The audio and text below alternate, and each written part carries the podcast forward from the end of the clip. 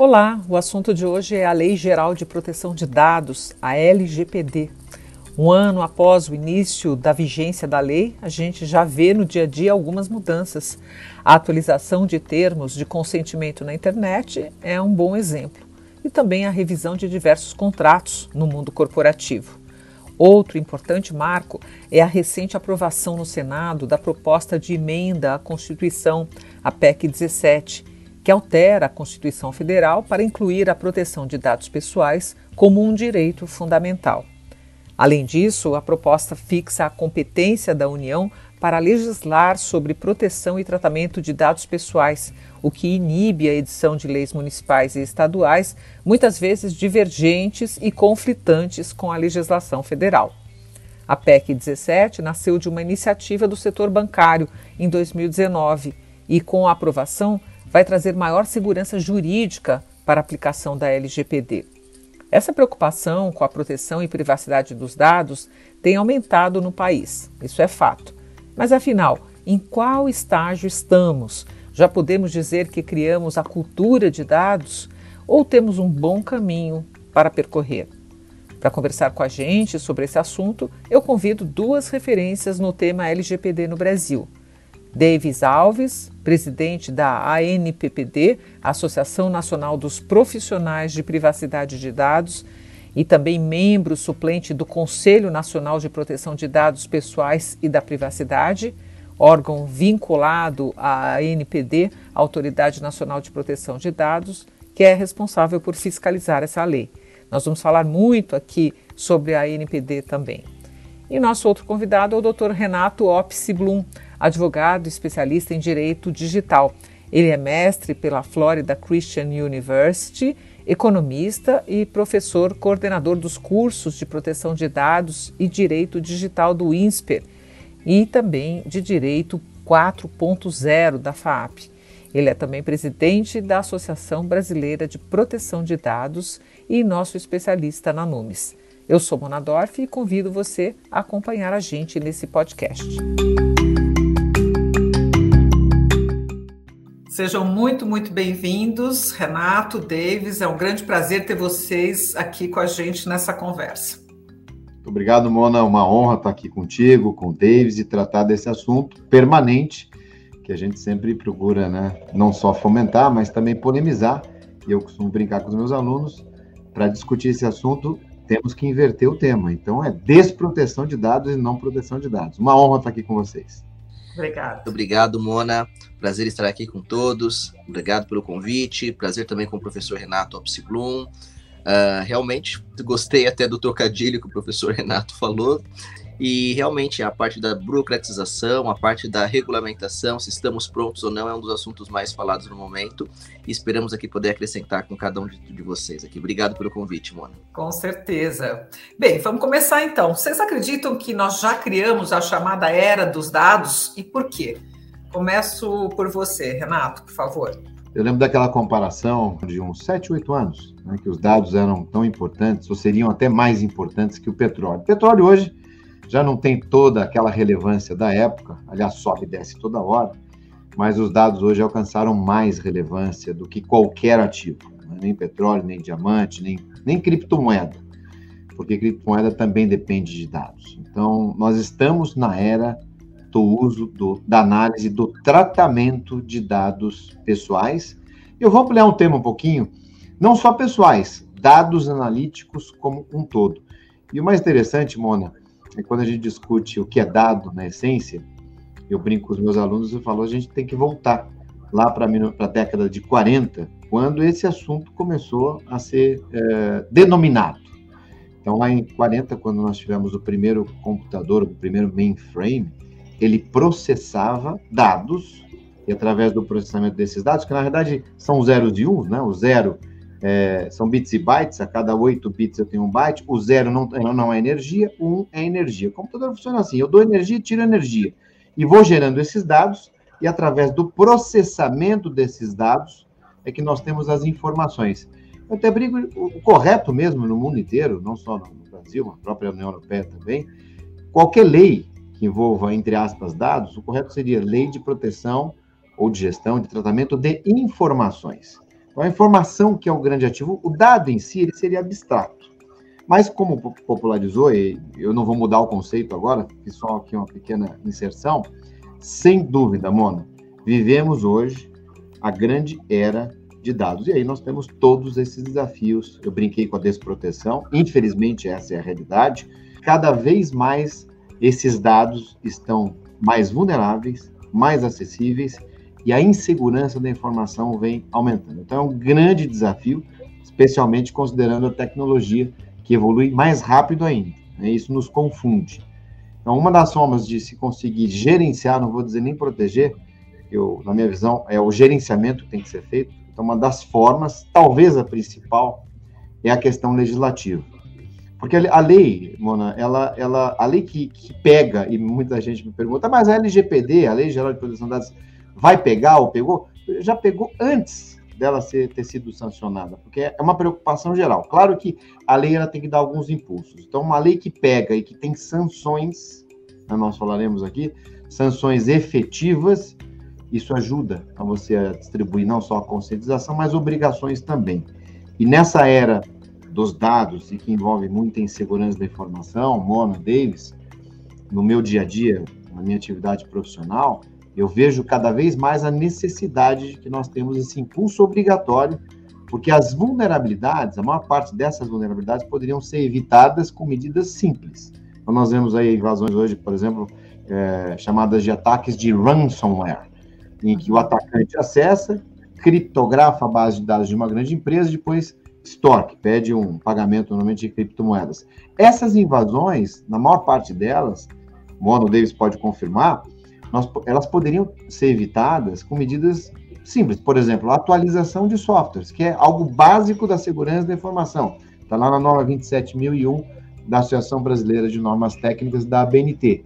A mesma coisa, uma outra hipótese de alta incidência, a falta de atualização ou troca das senhas que já vem do fabricante. Então, são questões até infantis que, que vêm acontecendo e que muitas vezes nós não entendemos e quando alcançamos esse momento, não tem jeito, tem que vir uma lei, tem que obrigar para que a, o mercado, a sociedade mude o seu comportamento e a gente tenha mais proteção.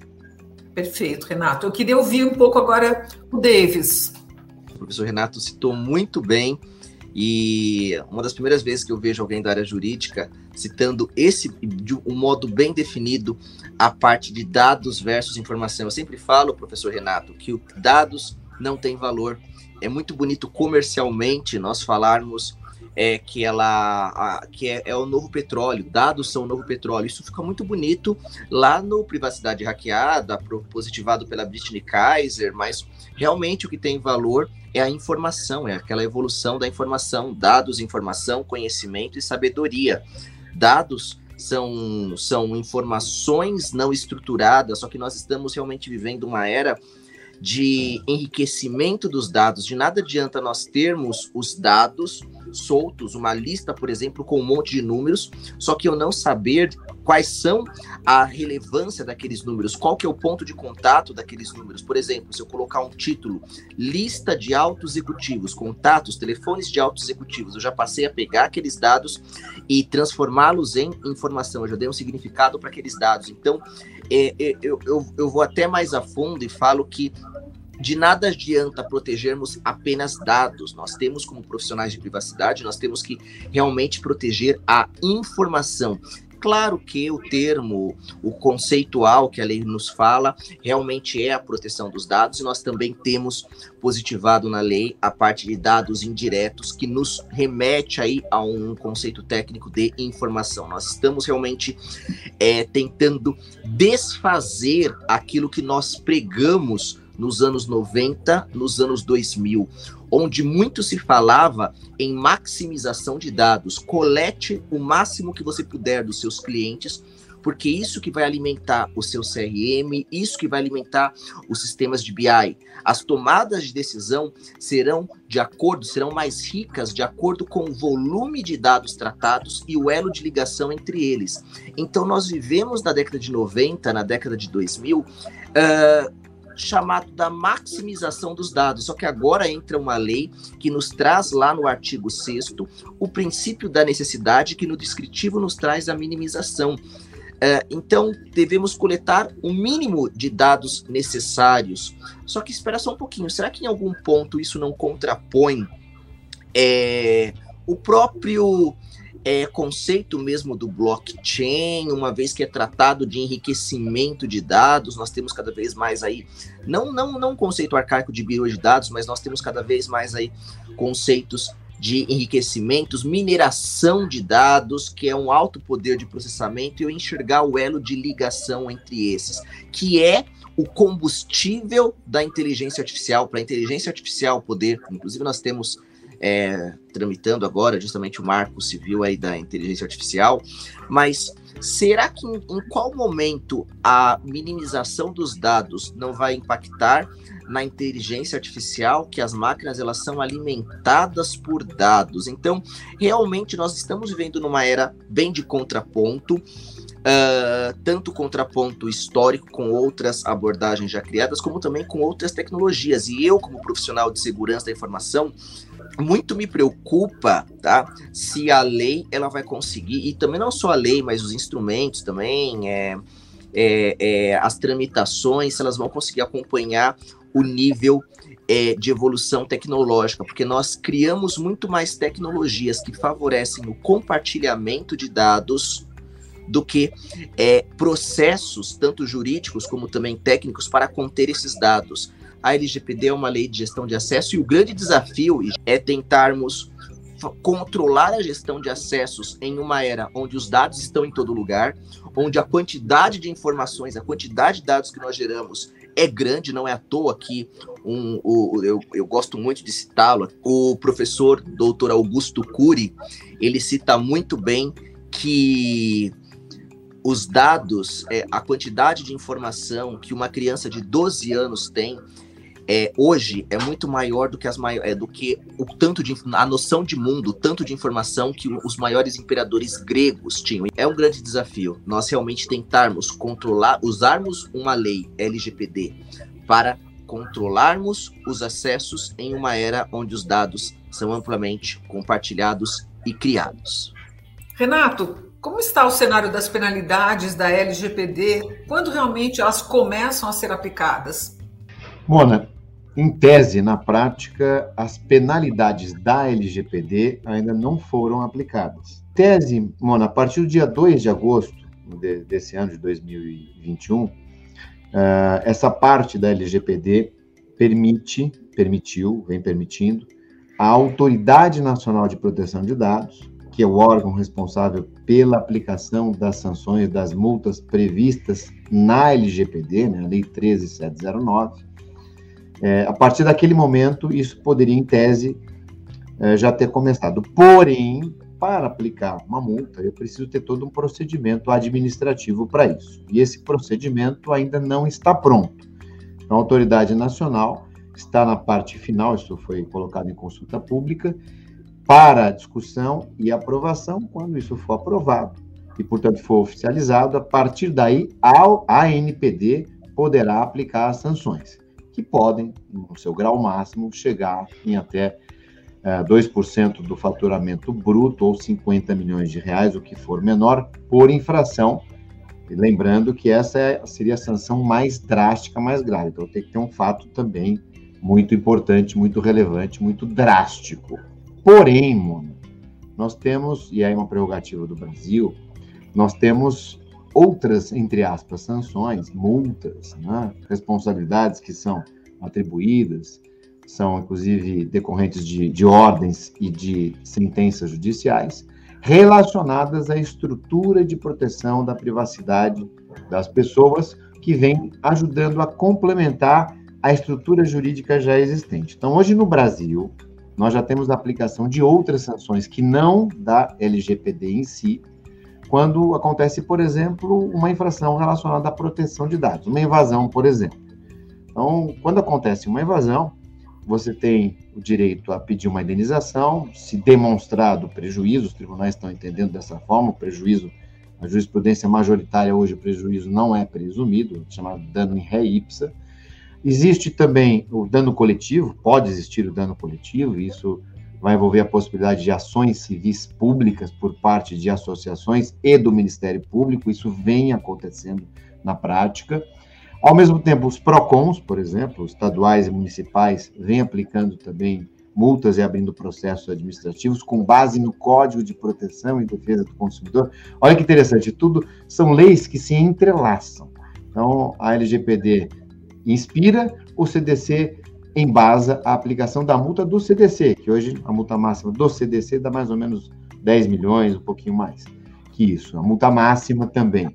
Temos também, e Davis, é, atuações e autuações por parte de agências setoriais.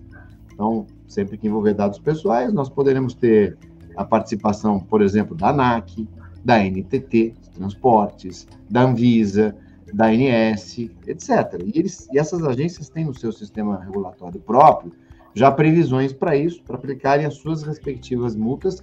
E isso, como eu disse, é uma prerrogativa do Brasil, vem já acontecendo. Nós temos mais, aproximadamente, mais de mil já processos judiciais, sem falar nos administrativos desses órgãos todos, em andamento, envolvendo questões relacionadas à proteção de dados, não à LGPD de forma direta, nós teremos, as, muito em breve, as sanções da NPD, mas essas outras atuações e autuações por parte de outros órgãos também, vamos usar o termo, concorrerão com a NPD. Mas a própria LGPD tem lá no artigo 55K uma atribuição de um grande desafio lá para a autoridade nacional, que é tentar harmonizar tudo isso, tentar focar, né, minimizar e não, não, fazer o que a gente chama de busy needing, uma dupla aplicação de sanções.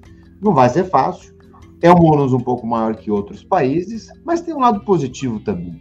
Isso acaba trazendo para o Brasil uma melhor qualificação, na medida em que nós temos aí vários entes participando dessa cadeia de eh, auditagem e também de aplicação de sanções. Os dados, tendo o sistema regulatório brasileiro, terão como já tem, de fato, sem dúvida, um reconhecimento internacional é, muito relevante. Hoje nós temos três leis que são as principais, reconhecidas pelo mundo inteiro. Qualquer evento de segurança da informação, de proteção de dados no mundo inteiro, você vai encontrar a GDPR, europeia, a CCPA, que é uma norma de consumo da Califórnia, mas que tem vários componentes de proteção de dados, e a nossa, muito, é com muito orgulho que eu digo isso, a nossa Lei Geral de Proteção de Dados. Davis, como é que nós estamos em relação ao mundo? A Europa saiu na frente com a GDPR, a General Data Protection Regulation, e o Brasil criou, alguns anos depois, a nossa LGPD, sobre a qual estamos falando aqui.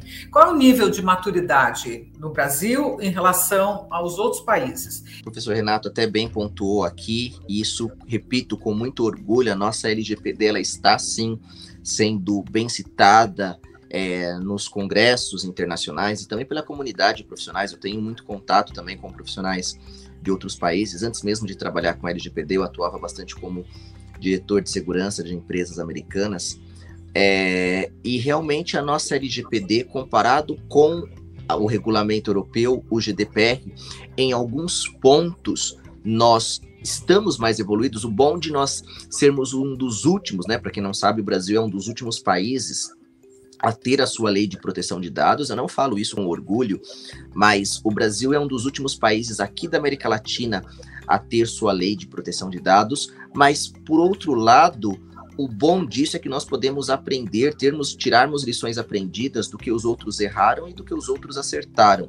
Se eu for fazer um comparativo com uh, o regulamento europeu, a nossa LGPD ela é uma das leis mais técnicas que nós temos no mundo.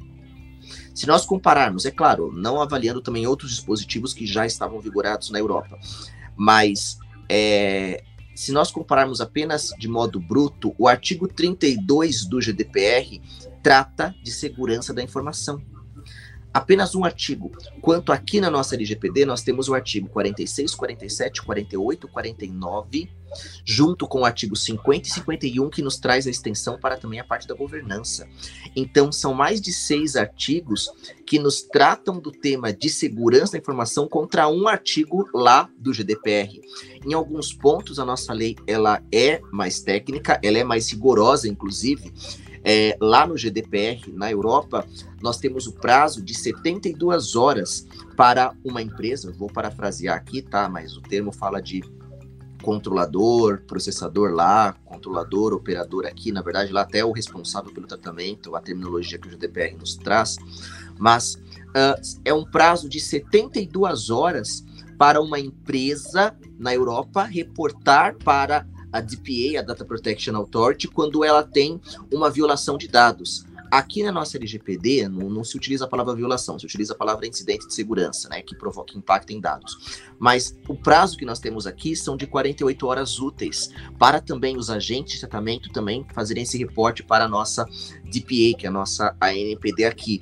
Então, esse é um dos pontos, porém, outro, o, o, ponto técnico, a nossa LGPD, ela é bem incisiva, ela é bem forte, não é à toa que um senador do estado americano de Nova York está utilizando, está referenciando o modelo da LGPD, está citando o modelo da nossa autoridade nacional, para poder criar a autoridade federal nos Estados Unidos, né? O professor Renato ele citou o CCPA, que é a lei da Califórnia. Aqui no Brasil nós falamos que a nossa LGPD é uma lei federal, o GDPR ele é uma lei continental e até mais até do que continental, uma vez que a Europa também tem territórios ultramarinos. Mas nos Estados Unidos as leis são estaduais e setoriais. A nível estadual, nós temos o CCPA na Califórnia. A nível setorial, nós temos o RIPA, que é uma regulamentação para o setor da saúde.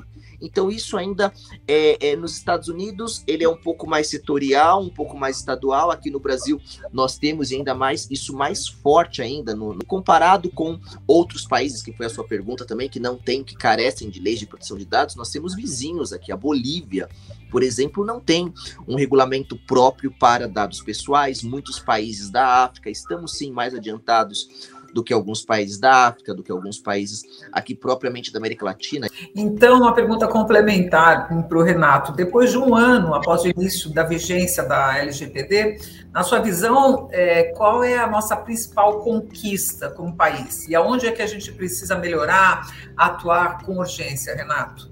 Olha, Mona, nós tivemos algum avanço na parte da compreensão, da educação, da disseminação da proteção de dados como um todo, algum avanço. Mas, por outro lado, fazendo contraponto, é uma dúvida que eu tenho também, tivemos um aumento, apesar da LGPD, um aumento de ataques, talvez provocado pela pandemia, pelo, pela mudança de hábitos, acesso remoto. Aceleração digital, né? Aceleração digital também, a transformação digital, é, o home office também, nós tivemos aí um acréscimo bem significante de pessoas usando com mais intensidade acessos remotos, sistemas informáticos como um todo, talvez seja uma explicação, mas precisamos mais é, de mais disseminação, de mais cultura, de mais treinamento, de mais conscientização e também da aplicação das sanções de identificação de responsabilidades. Então, como diz a autoridade nacional, em linha com o que está sendo pregado por ela, o foco nesse momento tem que ser, sem dúvida nenhuma, a educação, a disseminação de informações, esse tipo de discussão que nós estamos tendo aqui, de forma profunda, junto com, com o tio, com o Davis, isso é muito relevante. Porque eu estou vendo no mercado, nesse momento, talvez até por falta da aplicação das sanções, viu, Mona? O mercado está tomando algumas medidas, mas de forma muito sutil, muito superficial. Claro que a autoridade nacional ainda está definindo algumas coisas, quem terá ou não terá que ter o encarregado de proteção de dados, a questão do prazo de comunicação, a, o regulamento das sanções, o exercício dos direitos dos, dos titulares, tudo isso. Mas mesmo assim, eu entendo que o mercado ainda está muito superficial. Eu espero que eh, nós tenhamos rapidamente a atuação da NPD dentro desses temas que estão em aberto, para que nós possamos avançar e aí sim avançar efetivamente. Por que, que eu coloquei esse cenário, Mona? Porque existem muitos aspectos, como os que eu citei aqui, que dependem da Autoridade Nacional de Proteção de Dados. Então, a autoridade está decidindo, ela vai regulamentar todas essas questões. Ela tem uma agenda, tem uma agenda já, inclusive oficial, está lá no site da, da NPD, uma agenda para dois anos de tudo que ela vai fazer. Então, nós estamos aqui já mais dois, três meses terminando aí já um ano, e teremos no começo do ano que vem, sem dúvida, muitas dessas questões, talvez metade dessas questões, já resolvidas e, portanto, endereçadas. Mas a principal delas e a própria NPD novamente fala isso, é o incentivo à disseminação de cultura, à educação, ao treinamento, inclusive com, com as responsabilidades previstas na LGPD. Quando a GDPR europeia entrou em vigor, lá em maio de 2018, as pesquisas naquela época apontavam que em torno de 20%, em média, das empresas europeias estariam em conformidade. Eu não gosto de falar estar, estar em conformidade, porque estar em conformidade é algo utópico, não é possível você garantir 100%. Você vai estar sempre buscando a conformidade. Mas lá, então, em maio de 2018, a, as empresas europeias, a Europa tem mais de 50 anos de tradição de proteção de dados, nós temos alguns poucos anos, mas, por outro lado, a nossa lei, ainda que recente e quase que cópia da GDPR, tem muito mais repercussão do que, por exemplo, a lei argentina, que tem mais de 20 anos, nós já temos aqui muito mais processos e sanções. Mas, fazendo essa comparação, 20% lá, na União Europeia, com mais de 50 anos de tradição, aqui no Brasil, quando a, a nossa lei entrou em vigor, nós tínhamos já nesse processo de conformidade em torno, em média, tá? são várias pesquisas, mas em média 35% das médias e grandes empresas em conformidade. Quando eu vi aquele número, mano, eu fiquei extremamente feliz. Eu não esperava, acho que o mercado não esperava esse número, né? essa média que eu estou fazendo.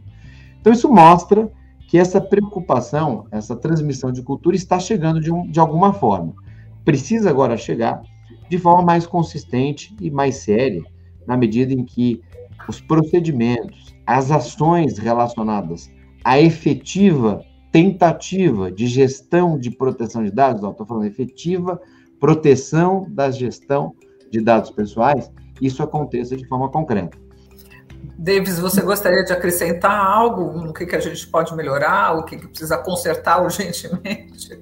É, o que se eu pudesse acrescentar seria criarmos uma máquina do tempo para tentar recuperar o principal fator que nós não temos, que é justamente é, esse histórico de necessidade de privacidade. Por um lado, Mona, como o professor Renato falou, desde há 50 anos a Europa já fala de privacidade, mas, professor Renato, é, o interessante é que esses 50 anos talvez não é pelo amor, né, professor Renato, que se fala em privacidade, mas sim pela dor, porque eles sentiram na pele o que é viver sem privacidade, coisa que aqui o Brasil somos abençoados por Deus que nós não passamos por perseguições é, pela falta de privacidade, assim como a Europa passou na, com o fato das duas guerras, mas, é, por outro lado, essa bênção que nós temos de Deus também nos trouxe essa não preocupação com o tema de privacidade, porque até agora nós não temos, por exemplo, inimigos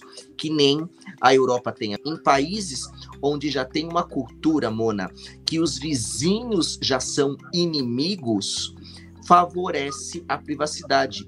E essa cultura nós não temos aqui no Brasil, Mona, porque nós não tivemos, claro, né, guerras nas mesmas magnitudes que a Europa teve, que Israel passa, por exemplo, cercado de inimigos. Nós não tivemos, então, nós não tivemos a necessidade de nos preocupar de sentir na pele a dor da falta de privacidade e isso, e isso poder ferir a nossa integridade física e humana. Então, um ponto que nós vamos precisar realmente vencer aqui no Brasil, e eu sempre falo isso, Mona, mais importante do que uma lei técnica, mais importante do que uma lei jurídica, mais importante do que uma lei é, processual, é que a LGPD ela é uma lei, Mona, cultural. É, resumindo aqui um pouco tudo que a gente falou, acho que tudo isso tem muito a ver com comportamento, né? Uma questão cultural que você citou, Davis, e também com educação que o Renato citou e comportamento. E isso me leva à última pergunta para a gente encerrar essa conversa, né? Eu quero que vocês dois, ambos, deixem um conselho, né? Tanto para as empresas quanto para as pessoas, como elas devem se comportar. O que uma empresa que ainda não se adequou a LGPD deve fazer. E do lado das pessoas, como é que um consumidor desavisado sobre esse tema, com o que, que ele deve se preocupar e como ele deve se comportar? Mona, é, quero pontuar, trazer duas questões, uma positiva e outra nem tanto. A primeira é que a LGPD ela traz uma série de novas regras e obrigações. Então, por exemplo, essa questão que todos nós sofremos da, entre aspas, clonagem de WhatsApp ou uso indevido do WhatsApp. E muitas vezes isso acontece por força da ausência da dupla autenticação, que a maior parte da sociedade não sabe o que é. A LGPD, ela vai obrigar, aliás, ela obriga que essa dupla autenticação venha pronta já de fábrica. A gente chama de Privacy by Default. Tem o Privacy by Design também no projeto. O WhatsApp tem isso. Falta apenas vir já vir pré-ativado, algo que ainda não aconteceu, mas vai evoluir, isso vai acontecer. E são essas obrigações é que vão ajudar, porque a tecnologia às vezes é muito técnica e nem todo mundo fica sabendo, é difícil. Por isso que a gente fala muito de educação. Educação envolvendo também a tecnologia, mas não dá para abarcar tudo. Então, esse é o primeiro ponto. A lei traz uma melhora, traz uma esperança. Por fim, é, na sugestão em si, que eu posso dar e deixar aqui para todos, sem exceção, eu estou incluído nisso também, é que, de um lado, infelizmente, nós não temos como garantir a plena proteção. Isso nunca vai acontecer. Mas, por outro lado, eu posso aqui sugerir e recomendar essa mudança de comportamento, mudando o termo, como eu fiz no início, aquela brincadeirinha que tem um fundo muito forte de verdade. Então, para que eu tenha segurança, eu preciso presumir que a regra é insegurança, que a regra é a falta de privacidade, seja pelas vulnerabilidades, seja pelo contexto do uso atual. Saiu aqui uma notícia de uma advogada que, sem querer, acabou gravando a conversa né, dentro de um ambiente judicial e essa conversa foi objeto da abertura de um procedimento por parte do CNJ.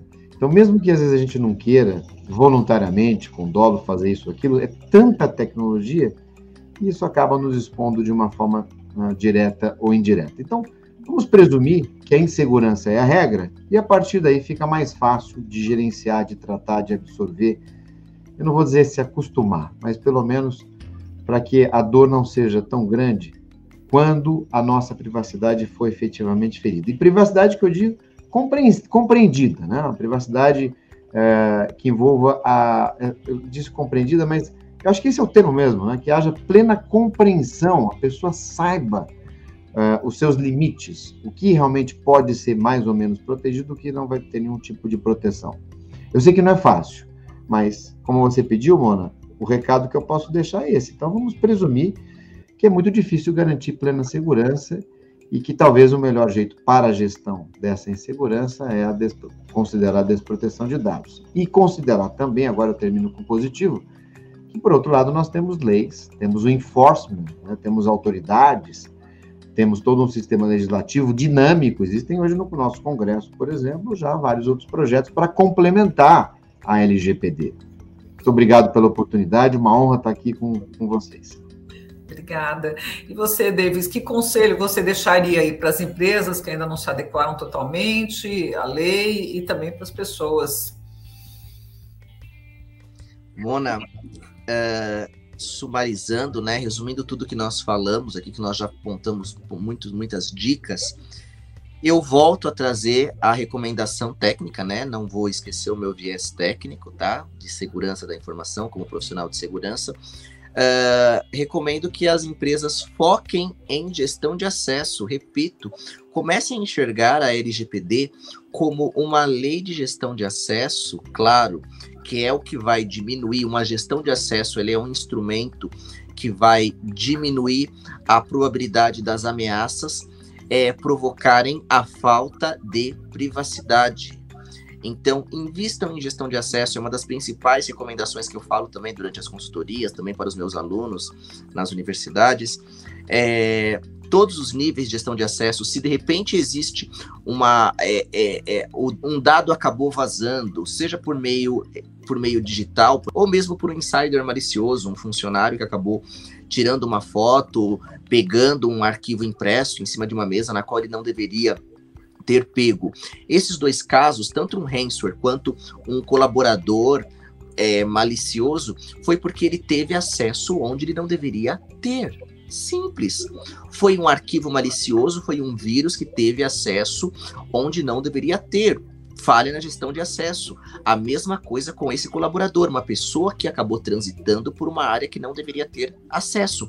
Então, quando nós investimos mesmo em gestão de acesso, a gente já está atacando realmente a raiz do problema. Então, eu repito, a primeira dica que eu deixo, invistam em gestão de acesso, revisem como que está a, como está a política de gestão de acesso e quais controles nós temos. E por falar em controles, aí eu já parto para a segunda recomendação, muito se fala, Mona e Renato, de coisas que a LGPD que a, a LGPD não disse e que a NPD ainda não regulamentou, né?